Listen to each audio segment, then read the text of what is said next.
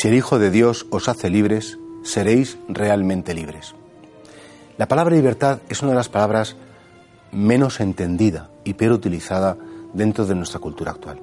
Mucha gente piensa que ser libre es poder elegir, poder decidir por mí mismo, hacer lo que me pida el cuerpo o lo que me pida la sensibilidad. Y dices, no, la libertad nace de la verdad. Solamente aquel que conoce las cosas puede ser realmente libre. Y la libertad nos la dio el Señor, es un don de Dios, ¿para qué? Para crecer como seres humanos, para acertar como seres humanos. Y como lo que nos hace humanos es nuestra capacidad de amar, entendemos que la libertad, si no se utiliza para amar, es algo que no sirve para nada. Es más, nos puede destruir. Por eso San Agustín decía, ama y haz lo que quieras porque todo lo que hagas con amor, por amor, en sentido no amor del sentimiento del me apetece, sino amor de elegir entregar mi vida para hacer el bien a los demás, tiene un grandísimo valor. Ahora, ¿cuál es la auténtica fuente de la libertad? Jesucristo. El Hijo de Dios os hará libres. Claro que sí. ¿Por qué? Porque primero Él nos muestra la verdad. Él nos dice lo que hace bien, lo que hace mal, lo que conduce a la vida, lo que conduce a la destrucción.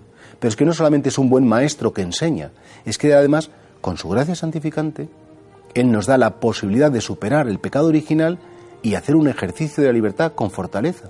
Precisamente la gracia de Dios interviene en nuestra inteligencia, pero también interviene en nuestra voluntad, en esa debilidad para tomar decisiones, en esa dificultad que tenemos para hacer lo que está bien, de hecho, San Pablo se quejaba en sus cartas diciendo, bueno, el bien que quiero hacer, pues no me encuentro capaz de hacerlo, y el mal que no quiero hacer es lo que hago.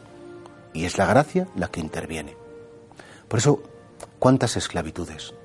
¿Cuántos miedos? ¿Cuántas veces no somos nosotros mismos? ¿Cuántas veces no somos libres en nuestro interior? Y sobre todo, lo que más nos quita la libertad es el miedo al fracaso, el miedo a fallar, el miedo a equivocarnos, el miedo al dolor, el miedo a la burla, el miedo al mal, al sufrimiento, en definitiva. Y sin embargo, el Señor, porque subió en la cruz, porque nos redimió en la cruz, ha hecho del sufrimiento camino de gloria, camino de grandeza, camino de, incluso de humanización.